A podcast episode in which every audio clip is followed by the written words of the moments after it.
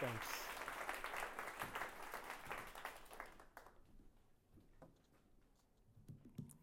Hi. Thank you, Jody. Thank you, Carlene. Um, before I get started, I'd like to um, kind of second that sense of missing uh, the poet Linda Gregg, who we just lost. Um, I'd like to dedicate this reading to her and also to W.S. Merwin, but also to the great curator um, Okwui Enwezor, who we also lost on the same day we lost Merwin, the 15th of March. The Ides of March got them. Um, he was up until last year. Yeah, sure. I'm not sure if it was this mic or this mic. Oh, but you know, he was running the Haus der Kunst in Munich and was the first African-born curator to run the um, Venice Biennale in 2015. He was a legendary figure who um, he's 55. He's gone too soon.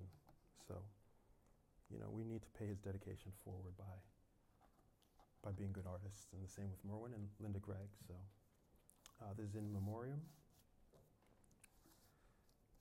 And um, I really enjoyed meeting all of you. Uh, so I just got um, manuscripts, by the way, and I have a list. I guess at the craft talk tomorrow, I'll have the list of when we could all meet. And anybody else who wants to talk with me, feel free to fill out that that list. Uh, I'm really looking forward to meeting all of you. Can you hear me in the back? Yeah? Can you hear me? Sort of? A little bit? I will speak louder. See, you thought I was going to be all depressing because I'm talking about death, but I'm a poet. to the reader, if you want to talk to me, you'll send me an email. If you don't know my email, you can Google it. If that's not enough, you can pay a site for all my info and then use Google Maps to find my street. My building's the blue one, but please don't come. I think we've got a good thing going here. We both thrive on a type of moving silence, like that sound you hear in static, and just know is something more than static.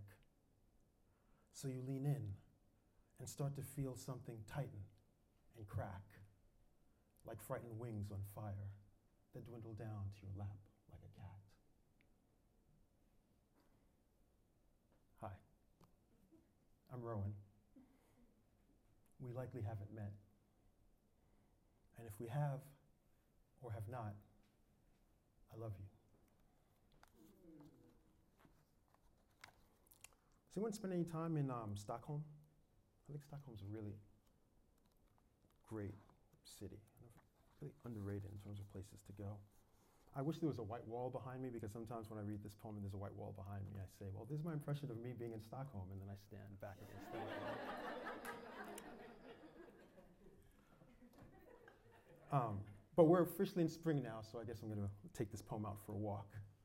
I'm just going to read a few poems from the ground, a few poems from heaven, and then I'm going to um, try out some new poems that are look just like the ones that you guys are sending me. So you know, we're all in solidarity, right? We're all kind of on the page like this. Stockholm. Spring was the hammer that fell down on Stockholm grounded the gray shattered, Gamla Stan greened. The faint sound of the bay Riddarfjärden rose and fell, rose and fell, like a dog asleep on its back, as pinkish dreamed demonstrations of place picked up their pieces to put them back together again. This was not all of Sweden, of course, but sea shouldered, mirroring, to itself, it thought to be so, like a boat in the distance that thinks you are the distance, and not itself, not it, for it is the center of everything.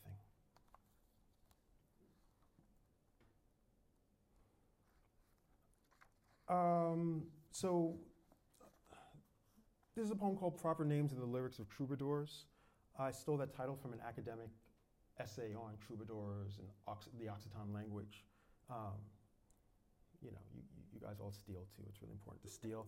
But you should also, for the writers, um, particularly the poets, you should write um, a poem about your name.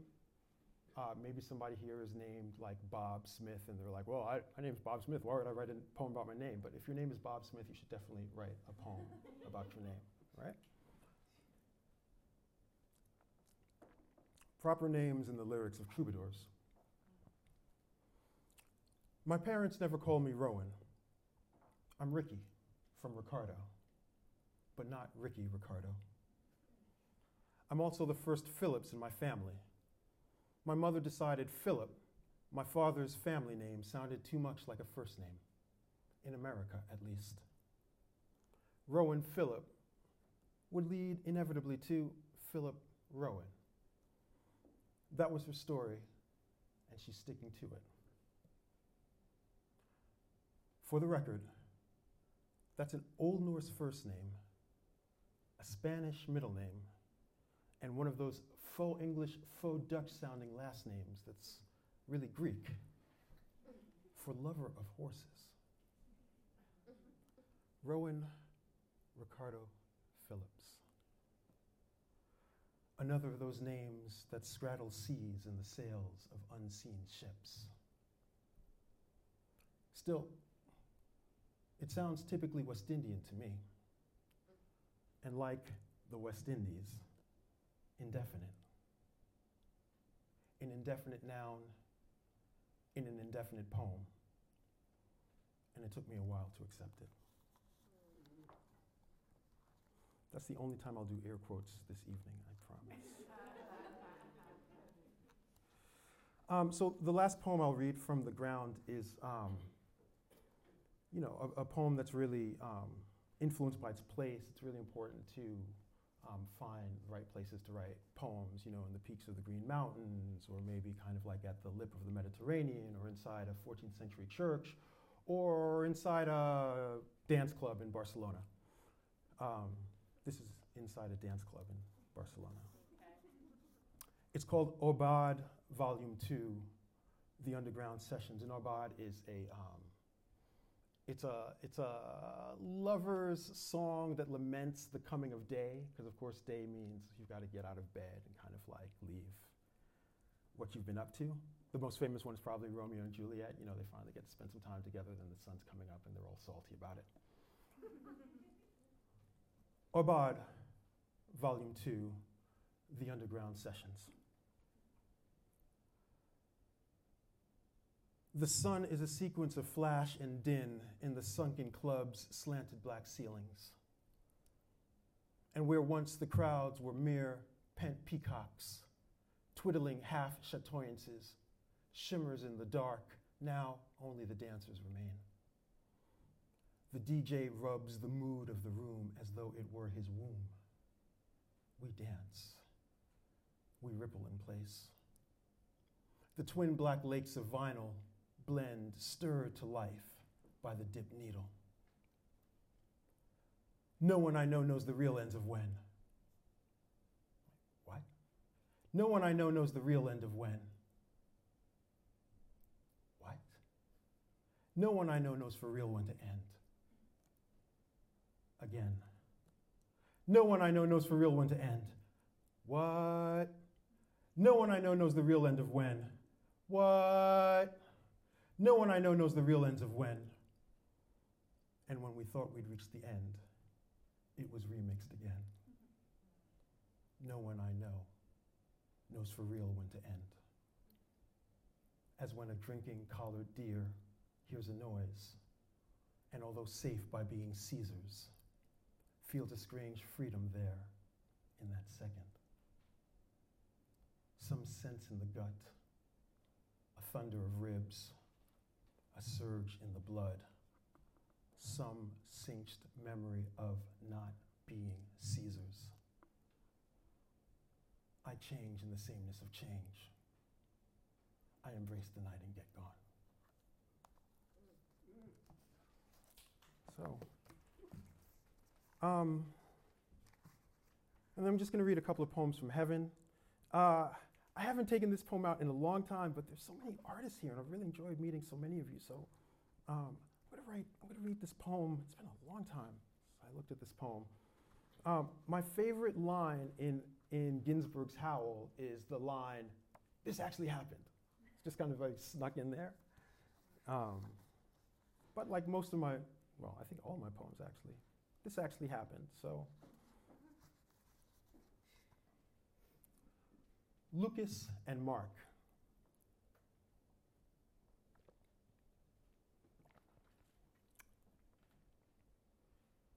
I sit sandwiched between two Chuck Closes.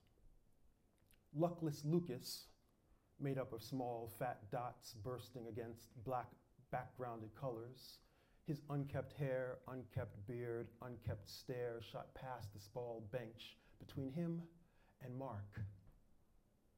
No one in the Met has ever looked more eager to be at the Met than Mark. Every pore and razor scrape happens. His buck-toothed grin, his out-of-focus neck and shoulders share the running joke of being real with us. Like Buscemi, he has a look of love. His union-grade plastic frames reflect lights he alone sees. And now, in twos and threes, fans pose with Mark's huge head. The Italian girls, bronze in expensive peasant dresses, throw up peace signs and then blow him kisses. Meanwhile, Lucas, left alone to brood on his side of the room, where he is real from a distance, instead of the crazed pixels he's revealed to be up close, drops his head onto me as though he knows I'm watching and hopes I know he's really a man. Um, I met a few Angelinos here. West Side. Um, so it took me a long time to get to Southern California. Have a lot of friends from the East Bay, and you know, life and work brought me um, to San Francisco and Palo Alto and around there. But it, it took me a very long time to get to Southern California. Um, and uh, when I got there, it was the first time that I really kind of had an encounter with the Pacific. And I realized how much, you know, I was born and raised in New York. Uh, I was educated in the Northeast. Uh, my family, all of my family's from the Caribbean you know, the story of my heritage is the African diaspora. Everything that's happened is in the Atlantic and in the Caribbean Sea. So everything's kind of pushed me back. I live half the time in Europe. My wife is from Europe. I've spent lots of time in Europe, but everything has kind of been transatlantic, and that's made sense to me. And I've also always been somebody who kind of stares out that way. I've always lived near water. I've always looked either that way, the Atlantic, or the other way. Um, and so when I got to the Pacific, I did what I always do, which is I kind of look out that way. Um, and the sense of not getting something back that you could kind of like, um,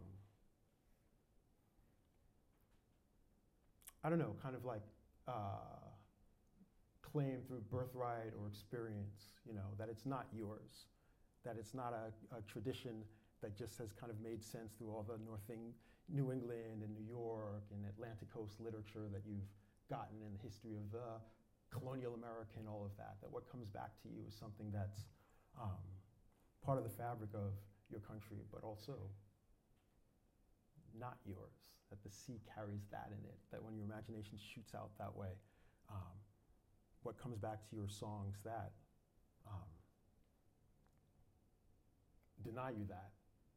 I wanted to write a little bit about that um, and what it felt like. So uh, these are my Beatitudes. This is called the Beatitudes of Malibu.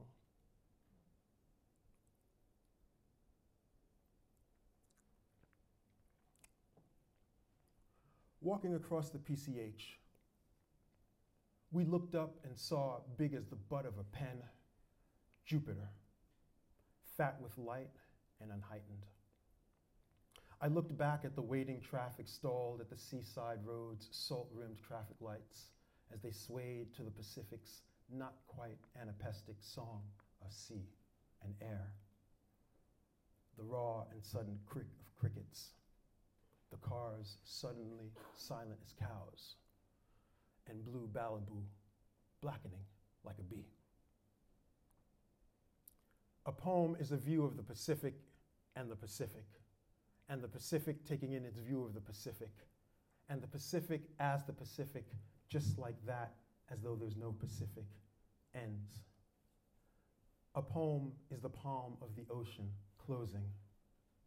It or she or he is merely, which means it or she or he is a mar, but a mar made up of temperament and tempo, the red weather in the heart. I'm about to get this all wrong, I know.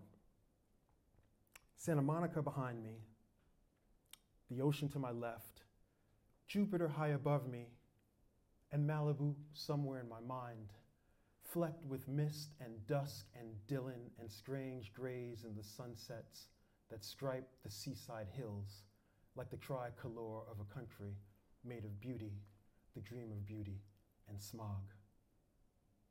Sadly, in my mind, it's always snowing, which is beautiful but austere, unlike here. Along the thin pedestrian passage beside the PCH, just off sunset, Mel Gibson chants of beginnings and ends and lies and facts, Jews and blacks being both the lies and facts. His face is ruddy like bruschetta. He storms at the police because fuck them. He's wearing his t shirt like a toga.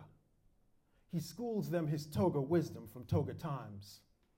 He offers them his toga. They offer him a ride. Arun's car carried us like metaphor in a poem or painting, moving meaning, moving the current, being the current, the terse tug of tide, still the great glamour, still, even as we speed on the 110, the music in my mind, the Jupiter of the mind's unstemmed Pacific Ocean as it unfurls in the vapor trail of Malibu, fragrant in far off fluorescence like a nocturnal flower calling you. Then downtown LA and LA Live surged up like marginalia on a newly turned page, spangled with bland suggestions, fiery accusations of its own brilliance that descend into indifference. We speed nearer and it grows. We veer and it grows. We park and it grows. Close your eyes. Now look and it has grown. Yo la quiero, but I should know better if just because you can smell the injustice in the air. The Pacific encircles me slowly as though it doesn't trust me. Or better said, I only understand it this way by feeling like a stranger at its blue door. The poet with the sea stuck in his enjambments can't call out to some Cathay as though some Cathay exists and be glad. No. The differences we have should be felt and made through that feeling an eclipsed lack, a power to take in what you can't take back. The old hocus of this ocean's focus on pulling its waves over the soft surf, like a skin pulled down tight over the top of a drum, was, to her, a new hocus. We stared out with her, out towards Hokusai's tiny boats and rising, lace fringed sea swells no chunk of haiku could think to charter. It was like the eighth day of creation in the eighth line of a poem. She sang. She didn't sing. The sea sang, then stopped. Anyone from Ohio? Here? Good. Um, this poem is called The Once and Future King of Ohio. It's not about LeBron James.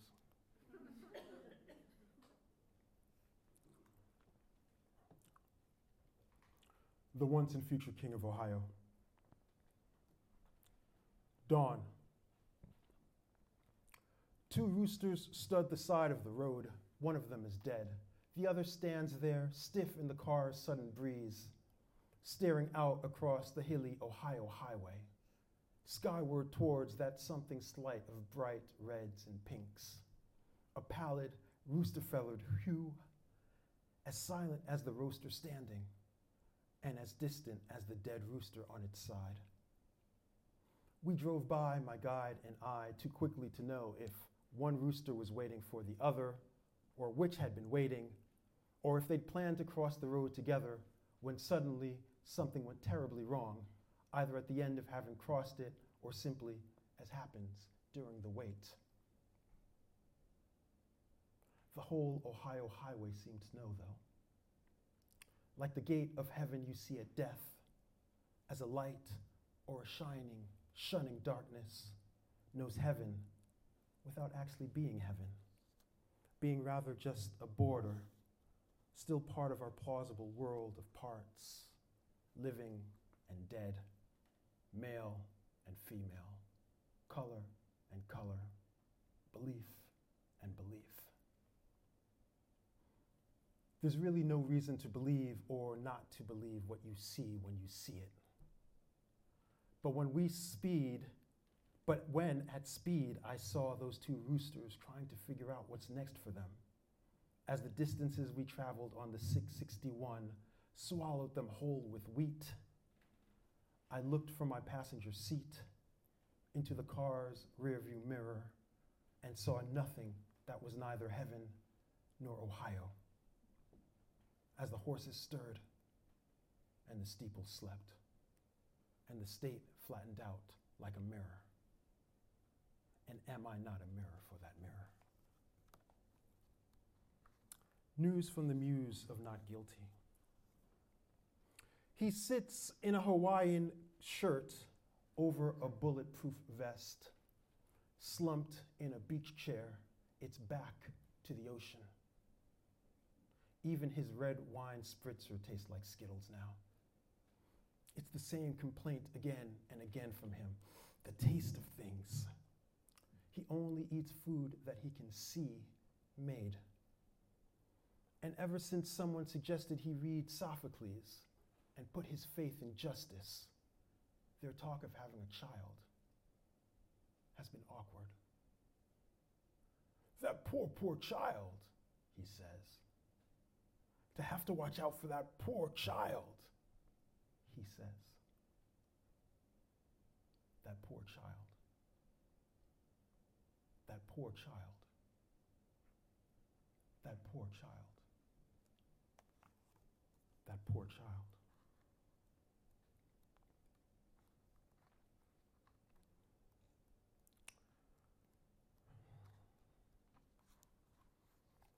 Mirror for the mirror.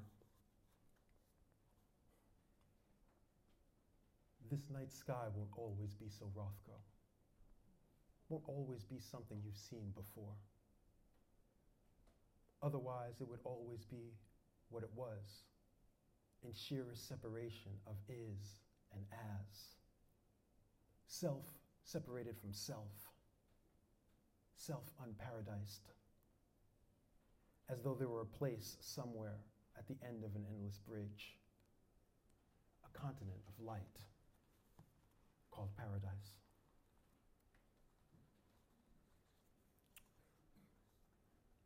Mirror for the mirror. This night sky won't always have a meaning, won't always mean something it's meant before. For if it did, it would always be but merest meaning.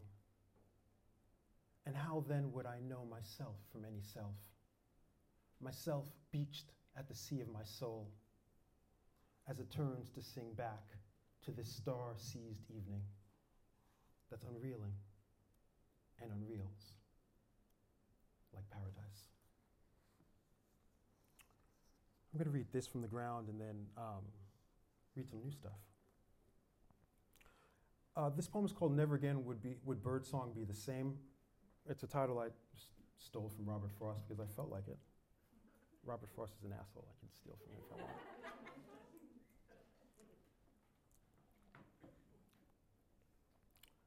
Never again would Birdsong be the same.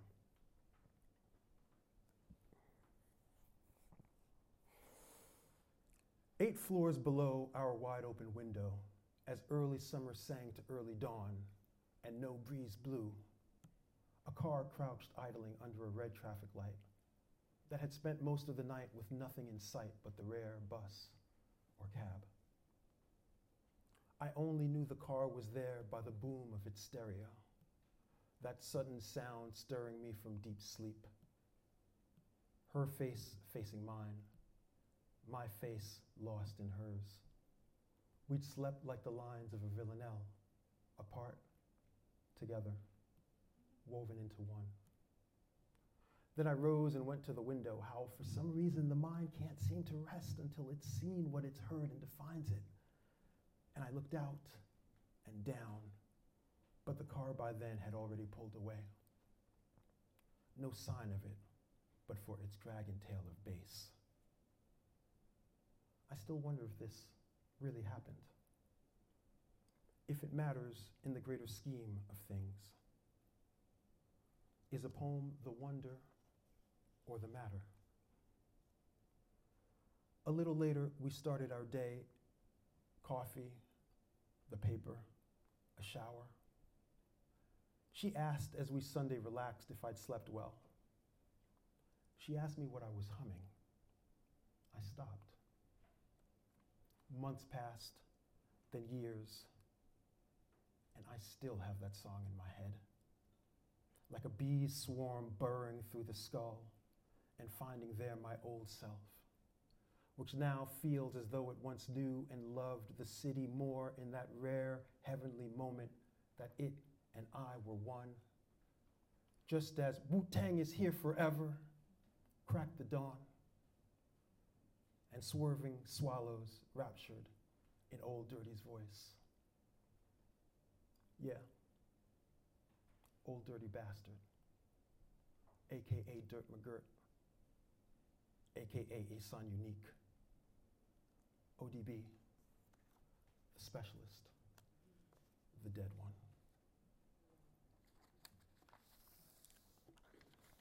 So, um, keeping with this idea of you know, keeping poem in very sacred places.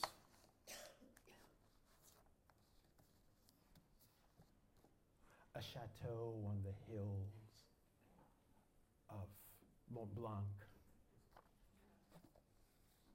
A cabin right at the foot of Mount Kilimanjaro. Um, this poem takes place in a cell phone shop. Mortality Ode. Waiting in the cellular store like waiting for bread. We see two NYC police officers pull up, casually, one behind the other. Two officers enter, two wait outside. One struts up and stops a few feet from the counter and leans forward like a dark blue crane. The person at the front of the line over whose shoulder he makes concrete the coarse abstraction of his presence, doesn't turn. The woman behind the counter asks the officer for his name, which begins with officer. She tells him he's in the system now. She'll call him when it's his turn to make himself comfortable. The other officers come in then. They begin fidgeting with the phones on display and talk about those things they feel they can talk about, suddenly public in their public service, hemmed in with the rest of us, cut off from communication, worldless. I have no idea how much time has passed now. I don't have my phone. Well over an hour. I feel a creeping hunger. Anyway, one of them breaks away from the conversation for another compulsory round of seeming like he has something to do. Grim wasted, he dawdles past the digital tablets and begins testing the weight of oversized smartphones and smartphones small enough to fit in a watch, his right hand hip high and resting on the pimpled black blunt end of his piece as he walks, like all of them, unbalanced but propped up by strange gravity visible, a monochrome, unearned elegance. He orbits us, curious for a moment about his future about what will be in his hand when it's not reaching into a holster, when he checks the weather and wonders what in the world to wear. I watch him pass by the inventory on display twice before he slowly strides over to the glass window in the back corner of the store, where a solitary engineer tinkers with unresponsive hardware that clings to life. He leans forward, like his partner did, as though he is learning something or remembering something or being someone learning something or remembering something. His right hand lifting from the dead metal and meeting his left on the blue ledge of the swing door, shut tight just below the window, locking his fingers together, elbows akimbo, his badge now caught on the edge like a wedge. And then, just as it looked like his nose might touch the glass, the guy who's been helping me, who disappeared to those mysteries of the back, the shelves of stock, bouquets of crumbled stuff, the Shangri La of the staff John, emerges from an unseen door and asks the officer if he could pass. Sure, the officer says. And the brother makes a beeline to me. My phone is finally ready, he says. It took a while to transfer all the content to the upgrade, lots of data. But I'm all set now, he says. I turn the phone on. The black screen ignites, singing a single held passion note, a pretense of life, then stops, revealing my home screen. Everything I had before looks up at me now from the sleek mirage of short lived newness, short lived lightness, but it's pretty though. True that. Thanks. The officers are reunited now, huddled like gum, close knit but silent, their wall mended. I open my phone's camera to sneak a picture of them because it's four cops in a cell phone store.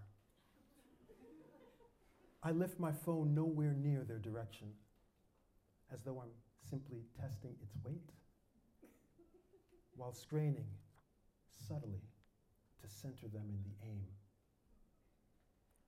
The blurs flame, then suddenly flare, come into focus when the guy who's been helping me without looking up from his monitor, his hands still resting on his keyboard, like hands holding the end of a net, asks me, his voice quick as a Camaro, if I think I want protection. Because you never know. You never, ever, know.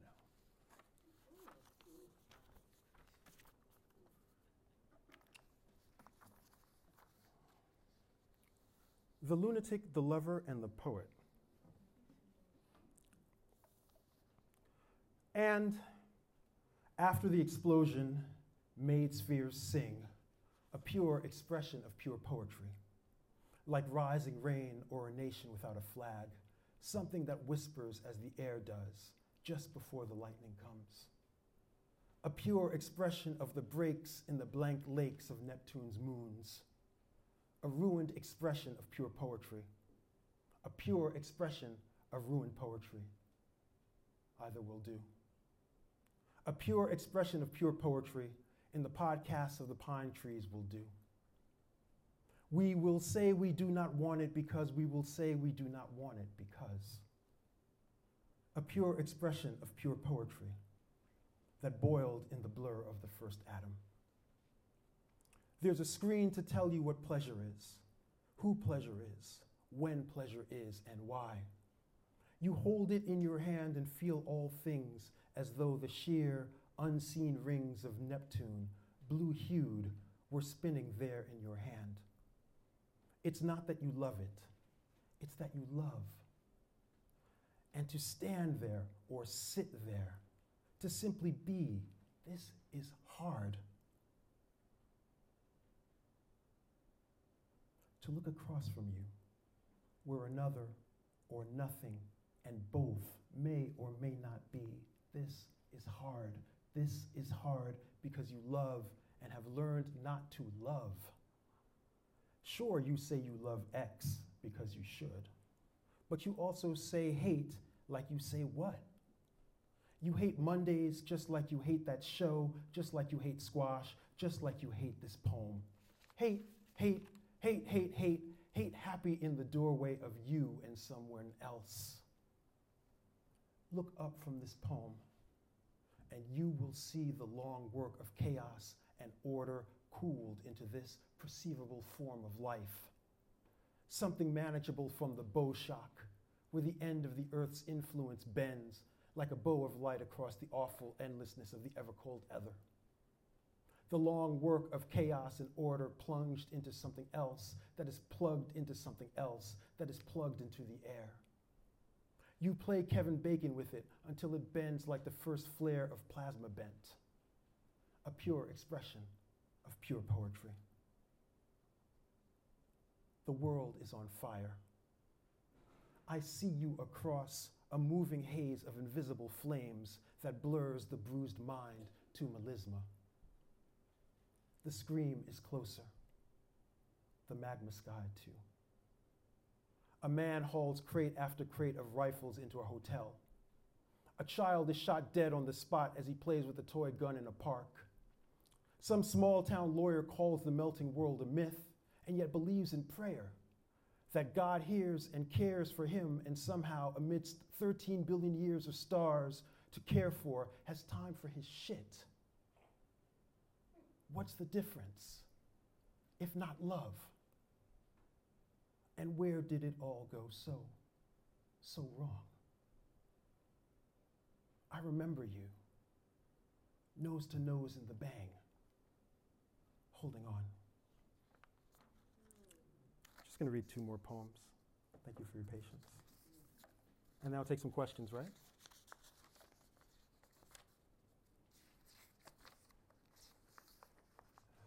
Violins.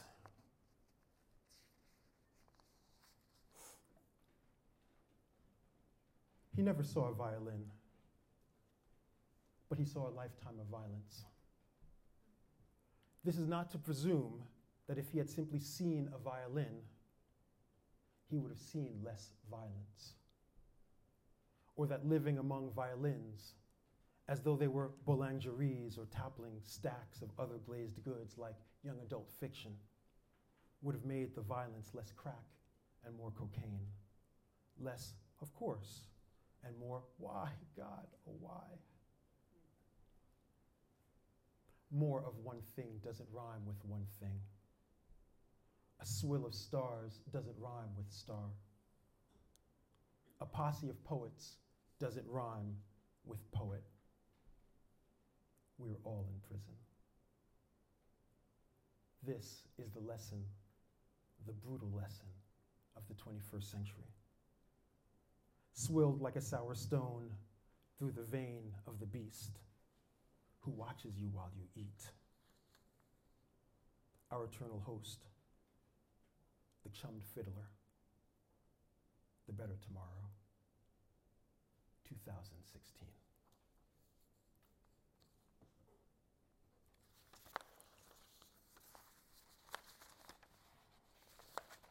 As you know, I have kids. Um, you know, the world's overpopulated and overrun by assholes. And I added two more people to the world, so you know, Nuria and I, our, our goal is just to make sure they're not assholes. and the rest will take care of itself, you know? So, for any of the parents in the audience, I have no advice for you, but just know that's my parenting goal. And my one parenting goal, aside from keeping them alive. Don't be assholes. Morality ode. Oh, wait, I read that one. Such an asshole.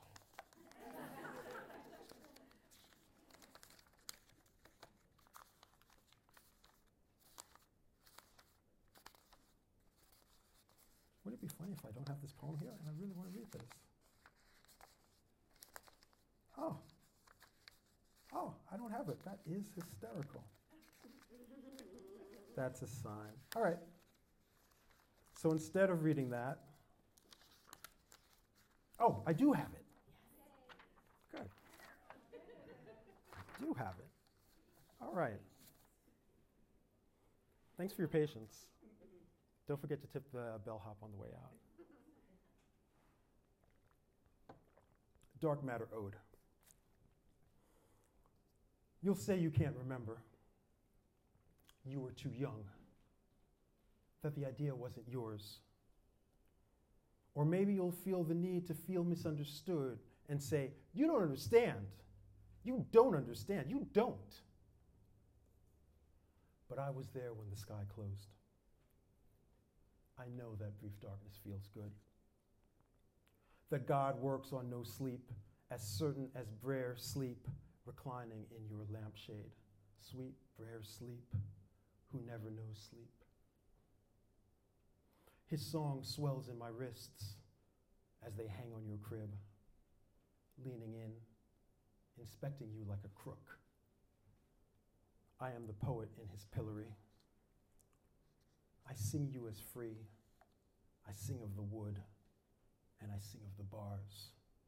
I am the dunce of the stars who sings of the bars. Poets know time is a dead man walking. We are all the terrorist Tichborne. I love that you sleep so softly despite the virus of my verbal flailings flowing through your veins. One day, you will be facing it, the reflective black immensity of it all. And you will seethe and set out into a world of science and anger that I just can't imagine. Today won't matter to you because today to you won't be by then today, which went like this. There was the IMAX movie about dark matter and the protests about how black lives matter. But then, for you, the same sleep. And then a million years from now, somewhere, discovering that something like this one moment could have happened, could have mattered. That you, asleep in your crib, were a god in the machine. And that poem your father wrote you was a fucking living weapon. Thank you very much. Muchas gracias.